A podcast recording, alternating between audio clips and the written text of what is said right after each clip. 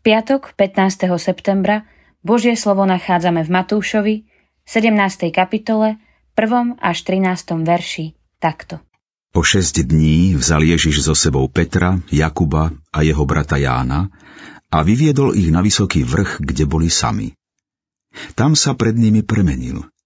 Tvár sa mu zaskvela sťa slnko a rúcho mu zbelelo ako svetlo.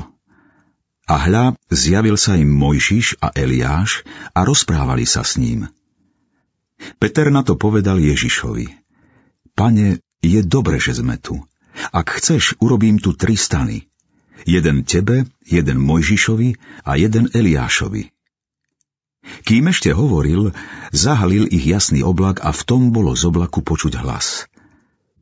Toto je môj milovaný syn, ktorého som si obľúbil – jeho počúvajte. Keď to učeníci počuli, padli na tvár a veľmi sa báli.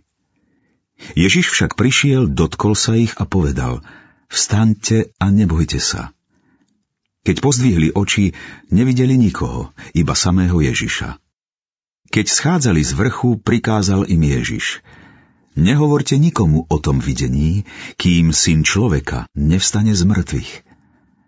Učeníci sa ho opýtali, Prečo teda zákonníci hovoria, že najprv musí prísť Eliáš? On odpovedal, naozaj, Eliáš príde a všetko obnoví. Ba hovorím vám, že Eliáš už prišiel a nespoznali ho, ale urobili s ním, čo chceli. Takisto bude od nich trpieť aj syn človeka.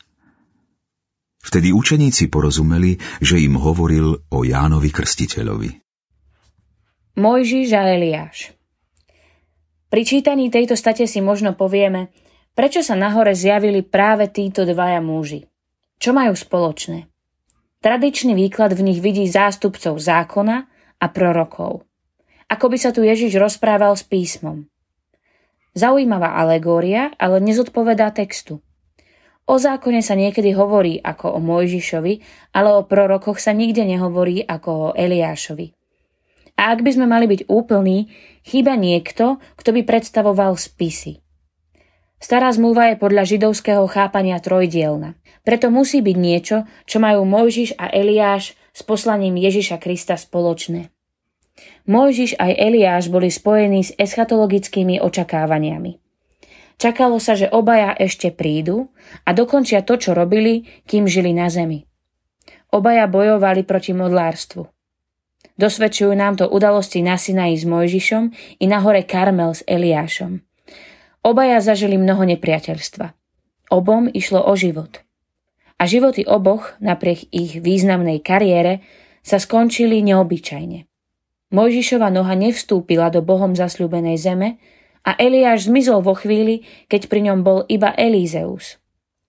Na prvý pohľad sa zdá, že ich poslanie nebolo naplnené. Preto sa očakávalo, že ho prídu dokončiť. A práve toto majú spoločné s pánom Ježišom. Ich životný zápas, tak ako Ježišov, sa nám nejaví ako víťazný. Preto si Ježiš mal čo povedať práve s nimi dvoma. A ich stretnutie s Ježišom nám napovedá, že Boží syn si svoj zámer nerozmyslí a pôjde do Jeruzalema, kde zle skončí. Teda na prvý pohľad sa človeku môže zdať, že Kristus skončil zle – on nám však svojou smrťou vydobil víťazstvo, ktoré pre nás znamená väčšné spoločenstvo s nebeským Otcom. Pomodlíme sa. Bože, ďakujem Ti, že si ten jediný.